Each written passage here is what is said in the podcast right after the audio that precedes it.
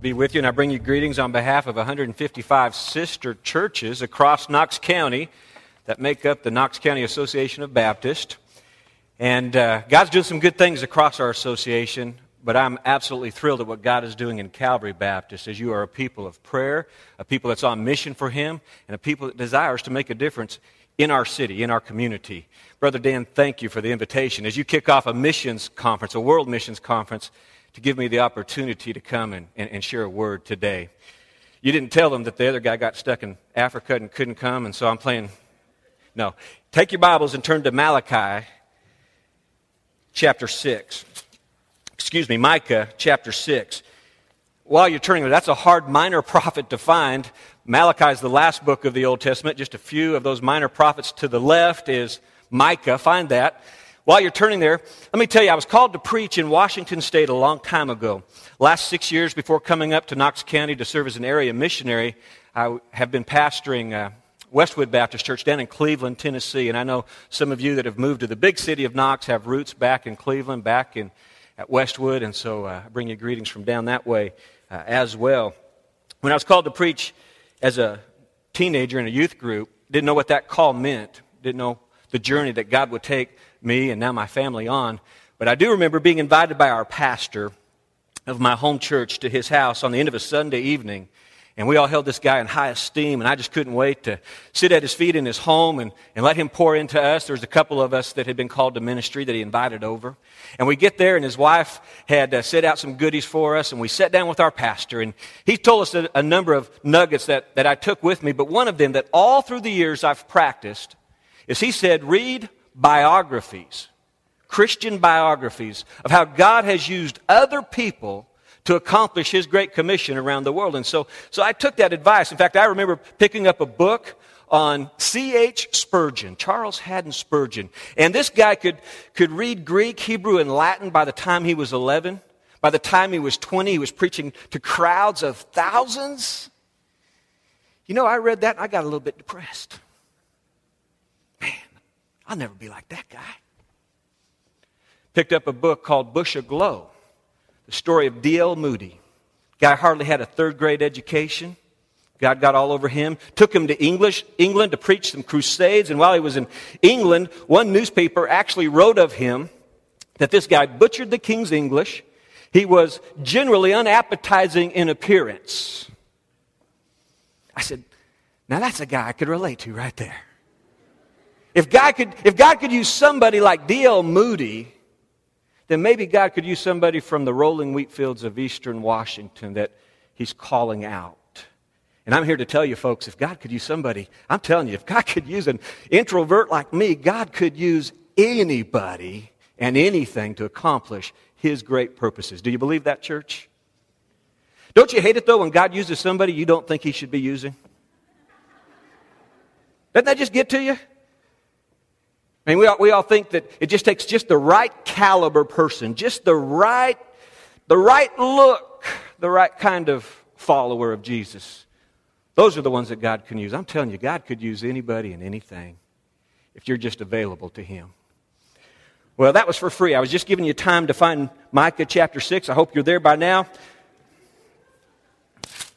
Micah chapter 6, some of the greatest verses of Scripture. Down in verse 6 of Micah 6. With what shall I come before the Lord and bow myself before the high God? Shall I come before him with burnt offerings, with calves a year old? Will the Lord be pleased with thousands of rams, 10,000 rivers of oil? Shall I give my firstborn for my transgression, the fruit of my body for the sin of my soul? He has shown you, O man, what is good. And what does the Lord require of you? But to do justly, to love mercy, and to walk humbly with your God. What does the Lord require of me? With what shall I come and bow before God Almighty? I think it's correct to assume we're in church on a Sunday morning when it's not the going fad any longer you're here, I think it's good to assume that we're here to worship the Lord. But the question is not, am I here to worship the Lord. The real question I ask this morning is the Lord pleased with my worship? Is God Almighty pleased with our worship this morning? This idea is, as it says in a question, the question is, with what shall I come before the Lord and bow myself before God? The intensified verb there is the idea of coming to God and having such a relationship with God, such an offering before the Lord that you're able to come into the presence of God and stay there and be accepted by God in your worship. Now, as we think about the question, I want to talk about three things this morning, and the first is this the surprise of the question. It's a surprising question. And you might say, well, Steve, we, we are here for a world missions conference, and already you're talking about worship. Isn't that a surprise that you would be talking about worship when we're thinking about missions? Well, just hold on for the ride here this morning.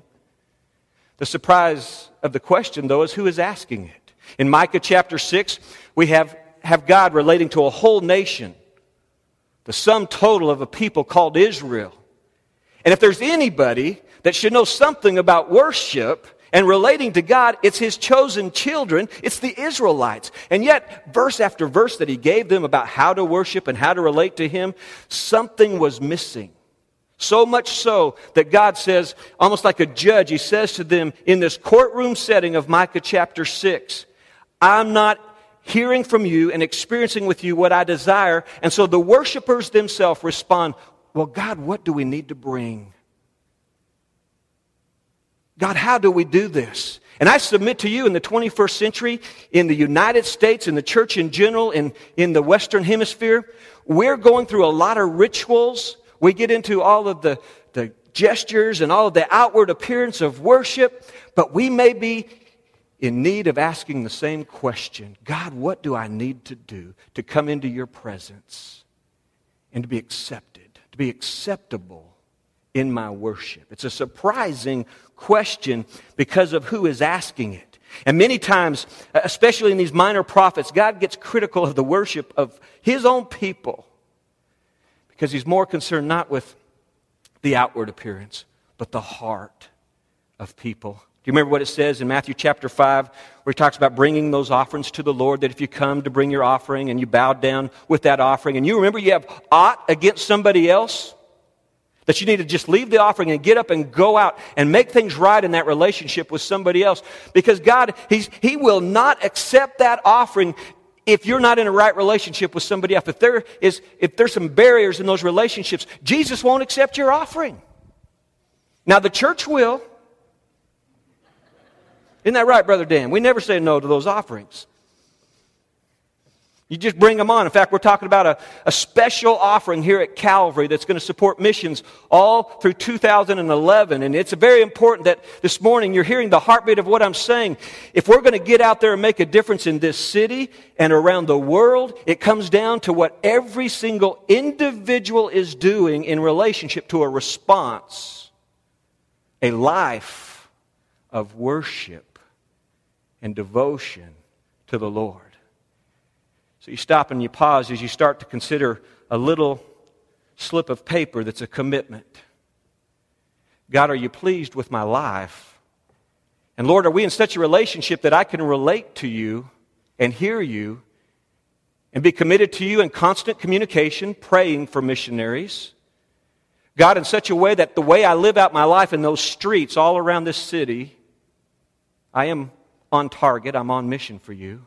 Your spirit just oozes and overflows from my life. And God, I'll be faithful with the, uh, the gifts, the offerings that you've blessed me with. Now, the way this gets down to the practicality is my family, uh, we were celebrating something the other night, and for us to celebrate, we tried out Jets Pizza. We had never had Jets Pizza, and some of you, you already know Jets Pizza, but we're, we're newer to town. And, and I get over there. My wife had called in with a coupon, and as she called in with that coupon, she gave me instructions. She told me how much it would cost with that coupon. And, and there was a little confusion on the phone. I could hear her on the phone. They gave her a, a price and it was higher than we calculated with that coupon. And they, they gave us a higher price and she negotiated with them, told me they got it right and what to expect. And I get over there And they, they had the price right, but yet it was a, a, a little bit confusing on that price and the, the, the uh, coupon I had. And when the lady gave me change, and I mean, it was a rush. It was a Halloween evening, and people were coming and going. Everybody wanted pizza for that night. And it, was a rush. She gave me my change as I stepped back, still waiting for my pizzas. I counted the change, and I realized that she had given me an extra 10 back. And I'm thinking to myself, man, I got her. I got her. All that confusion, they were trying to charge me extra. I deserve this blessing that God just gave to me. Took those pizzas and headed on home. Got about halfway home, and I thought to myself, you know, when she counts her till tonight, she's going to be in trouble with her boss for at least 10 bucks. You know, I wish I could tell you that at that moment I was so filled with conviction I turned around and went back. But I was still thinking what I deserved because they were about to rip us off for six bucks. I got the better end of the deal. And by the way, I'm hungry for some pizza. I'm going to get on home with my kids and enjoy these pizzas. Been digging into this message all week. And I'll just be honest with you. I will swing by there this week and drop that 10 back off because I haven't done it yet. Where's your heart in relationship to God? There's a surprise question, but there's a personal question here. You see, we're talking about a whole nation. God's relating to a whole people group called Israel, and yet God responds, and He puts this in first person, singular. It's a question, what shall I bring to the Lord? And then the Lord responds, and He says, You you, first person. Very interesting. It's personal that we're dealing with this morning. I know we're talking about the corporate activities of Calvary Baptist Church and making a difference in our city and around the country and around the world. But it comes down to you personally in relationship to the Lord. But then, thirdly, this morning, it's a question that's already been answered. Look, look at this. Here's this worshiper, so called worshiper. He's confused about not getting much out of worship or his relationship with the Lord, and so he responds and he says, God, with what shall I come? And he talks about as he, as he comes, well, God, I'll bring a burnt offering. I'll bring a calf that is a year old. That's the expected offering. That's just, that's just the normal thing to do in that time, in that setting, was to bring that calf. But this guy's sincerity, he wanted to go to the next level. He really wanted to hear from God. He said, Will it please the Lord with thousands of rams, 10,000 rivers of oil? Now, that would take all the pilot trucks in Tennessee to bring that kind of riches of oil into the church house here today. This was the extreme offering. He, the, the extravagant offering that he wanted to bring because he said, God, I'll do whatever it takes, even a thousand, thousand rivers of oil, thousand rams, Lord. And then listen to how extreme he gets. God, I'm, I'm so sincere, I'll even give you my firstborn. You see that there? Now, this is extreme. It's so extreme because he's willing to give what God does not ask. God would never ask for that. Some of the pagan cultures, they had a practice, and there was those that would offer up their own children. God would never ask that. But this would be worshiper says, God, will it take my first offspring? Now, I again ask you, why are you here this morning? No one of us would ever be more sincere than that, than the desires of this guy. And then the question is answered. He has shown you, oh man. it's right in front of you, guys. He has shown you, oh man, what is good. And what does the Lord require of you? But to do justly, to love mercy, and to walk humbly with your God. There it is. God distills His Word and all of the religious uh, paraphernalia and all of the extreme and all of the external, even all of our, our, our outward gestures and raising our hands or getting down on our knees or however we do worship. And listen, my philosophy of worship is for it to be free. My philosophy of worship is as God calls for you to express your thanksgiving back to Him and confess your sins back to Him and praise Him, do it as you feel free. And if it, I mean, this is a free church. I love this church in the times we've visited here. I see them all. I see high church. I see low, church. I, I visit them all. High church, I mean, they're doing the Gregor, Gregorian chant this morning in some places around us. Low churches. Dan, you have kind of a betweener here. Kind of, kind of in between. What's that mean? It means that, folks, you have the freedom to express your worship to the Lord. If you like to raise your hands, raise your hands to the Lord. If you are not quite wired together to be able to clap, clap and stomp your feet and sing at the same time, that's okay. The best that you can express to the Lord, whether highfalutin or down and dirty, you express your worship to the Lord.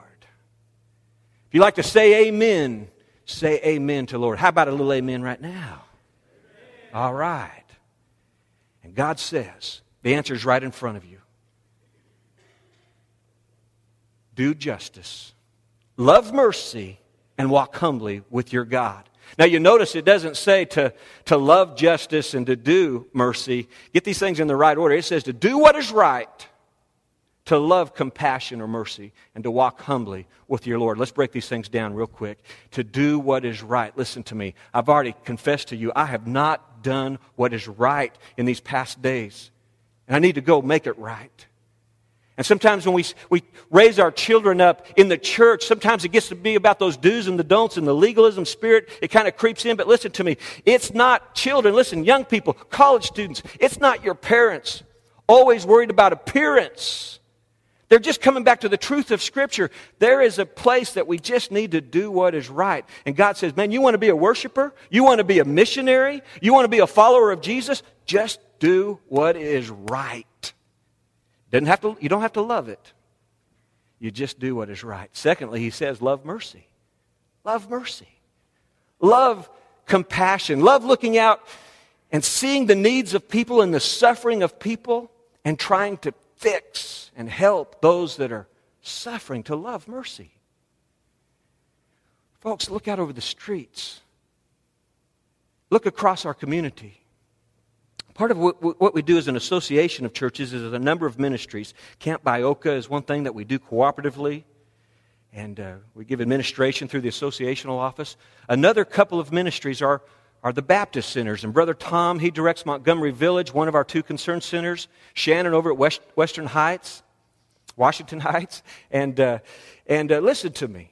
I know you're, you're looking at opportunities to do some Thanksgiving baskets, and I, man, I, I think it's the greatest thing for the hands and the feet of Christ to do those Thanksgiving baskets. But do you realize collectively, year round, not, not just on the end of November, not just on Thanksgiving time, we give out food. Year round, we have already given out 30,000 boxes of food in our community as an association of churches through the two concern centers. Did you hear that?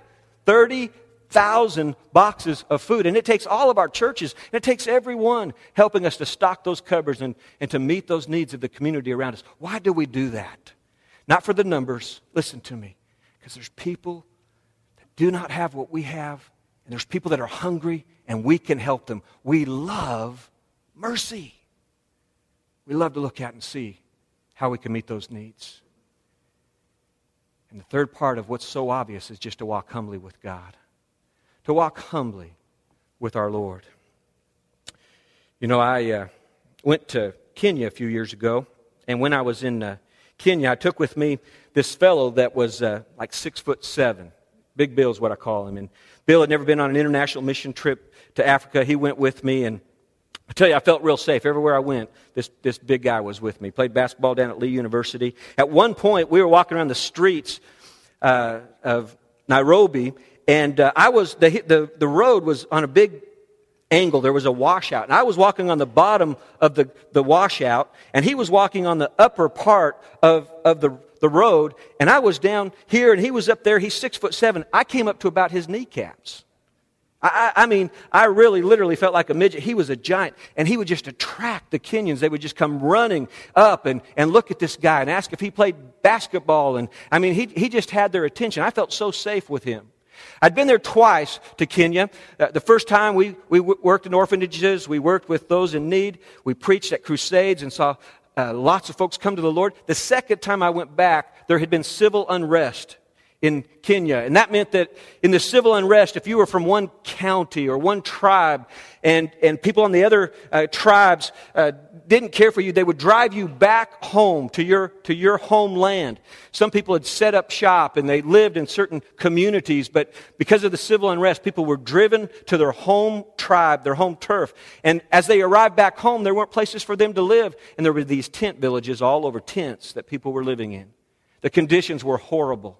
And as I, as I looked out at one tent village, there were, there were needs. And so we went back to town. We brought things out for women. We brought things out for kids and, and food. And there was no water.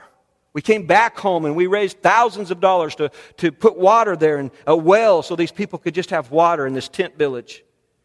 But this idea of walking humbly, listen to what it means. Six foot seven, Bill. We're there, we're handing out uh, the love of Christ. We're handing out the cup of cold water. We're handing out things for, for young and for old. These two young teenagers, they said to us, Come this way. We want to show you our home.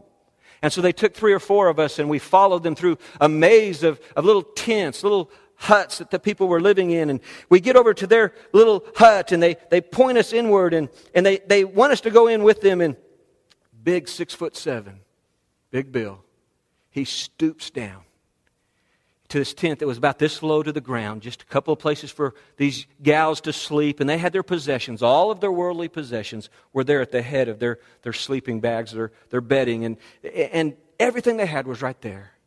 And this giant of a man, this friend of mine, who had left his workplace and went on this journey, he stooped down and he crawled in there as they beckoned, Come and see where I live. See, to walk with God, to walk with your God, is to walk humbly, it means to stoop. And we've come into this church house today, and I hope you're inducting or seeing why it's so important that before you ever sign that pledge card, that you look into the mirror of God's Word and make sure your life is willing to stoop down for the glory of Christ. We get it backwards, though. You know, we live in a world like this that uh, I was watching television, and this guy uh, in football, he made this reception. And as he made the reception, the ball had actually touched the ground, and he kind of scooped it up as it touched the ground, and he, he rolled up and he stood up and he convinced the referee that he had just caught the ball, and the referee, he signaled the catch. And so as he signals the catch, the, this was back with, uh, you know, instant replay, the team knew, well, man, this is questionable. We need to get another play off. If we can get another play off, well, then there's no question about this. This is a, a good play. And so the guy, he, he acted like he caught it. He threw the ball. They get back to the line of scrimmage and they run another play. And then the, the replay comes up on the TV screen and it shows that it actually hit the ground. And the commentator says, wow, that was heads up play. Now listen to me, folks. That guy lied to the umpire. That guy cheated. Come on, am I telling the truth? Isn't that what he did? All depends on what team he plays for, right? That guy played for the Tennessee Vols, and he, he makes that catch, and he, he realizes the ball hit the ground, and he stands up, and he sees the referee come running in and make the catch sound, and, and that guy, you know, if he was just, he was honest, if he was a man of integrity, he should turn around and say, Mr. Referee, no, I didn't really catch that ball. If he was a Tennessee Vol and he did that, man, all of us would coach, call Coach Dooley and say, bench that guy. That guy wouldn't go back to the huddle. He wouldn't go back anywhere near the coach. Why? Because we all say, wow, what a heads up play. Because we have all bought into winning is everything. When God says, stoop down, and walk humbly with me. So I ask you, in the quietness of this final few moments in this auditorium today, praying, oh my goodness, we are people that can just walk and talk with God. Prayer, so important. Going. Your pastor, the staff, is inviting you to consider going on a, a short term mission trip. Everyone can do that. Listen to me, you may not have the resources, but if God is prompting, and I'm telling you, He will prompt for you to go, those resources will come. You just be obedient to the Lord. The resources will come. You will get to Kenya. You'll get to Haiti. You'll get to wherever God is leading you if you'll just be faithful and say, okay, God, count me in. But listen to me, it doesn't take a lot of resources to go down a few streets, just through a few neighborhoods, and find yourself in Washington, Western Heights and help us hand out some food or work with some children in an after school program or share in some discipleship classes with the masses that are coming and want to study God's Word. It wouldn't cost you too much to drive across the river and over to Montgomery Village and work with Brother Tom over there. Short term mission. Some of you, God has uniquely wired you. You may be in forestry, you may be in chemistry, you may be in whatever subject you're in, but God's going to take the vocation and the skills that He's giving you, but He wants you to take it to a third world country and maybe here just today, you're willing to say, okay, God, I've been doing all the outward stuff, but I'm going to use all that I am, all that I have, for your kingdom purposes. Giving. Oh, Baptist, we're good at this. We just write the check and send it out to support those missionaries. We've really got this one down. But it is so important that you just do what is right this morning. Would you bow with me? Heads bowed.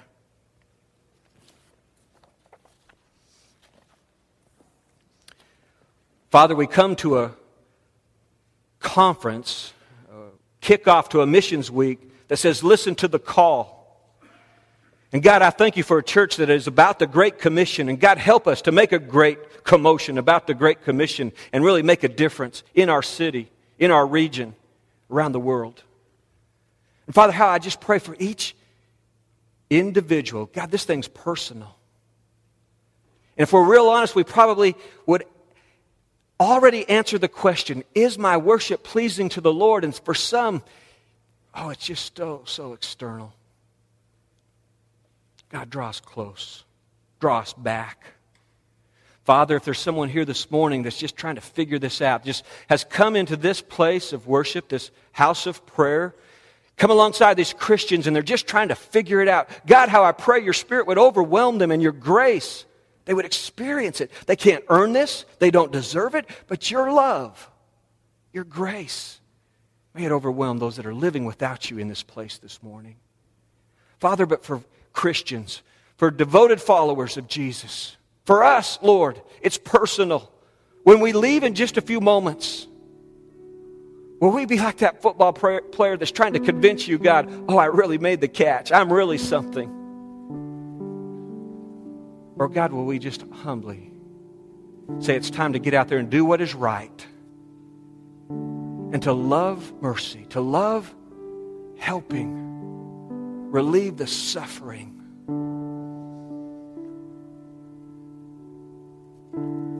Little tent towns in Kenya, flooding in the streets of Haiti, the homeless in downtown Knoxville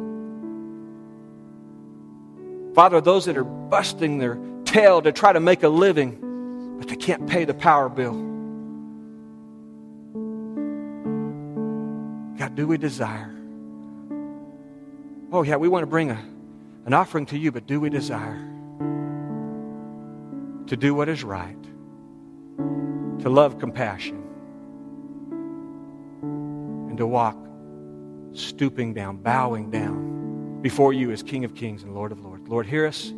Guide us in these final moments of commitment. In your name I pray. Amen.